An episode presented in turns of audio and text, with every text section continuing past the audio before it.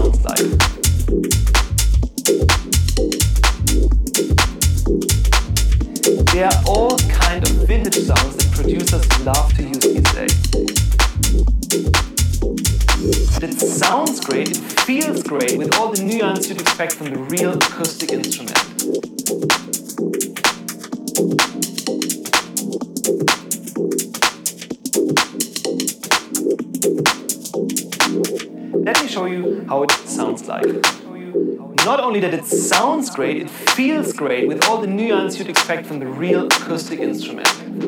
They are all kind of vintage sounds that producers. Love to use these days.